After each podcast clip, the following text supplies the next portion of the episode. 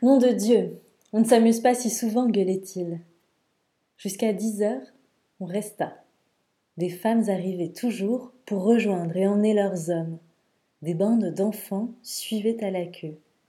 Et les mères ne se gênaient plus, sortaient des mamelles longues et blondes comme des sacs d'avoine, barbouillaient de lait les poupons joufflus, tandis que les petits qui marchaient déjà, gorgés de bière et à quatre pattes sous les tables, se soulageaient sans honte.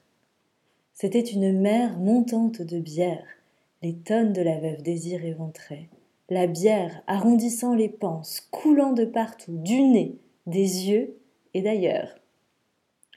On gonflait si fort dans le tas que chacun avait une épaule ou un genou qui entrait chez le voisin.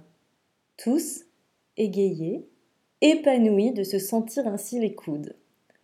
Un rire continu tenait les bouches ouvertes, fendues jusqu'aux oreilles.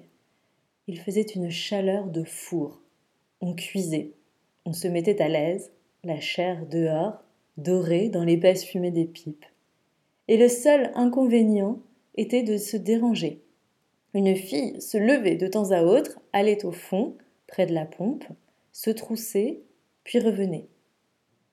Sous les guirlandes de papier peint, les danseurs ne se voyaient plus tellement ils suaient, ce qui encourageait les galipots à culbuter les herscheuses, au hasard des coups de rein.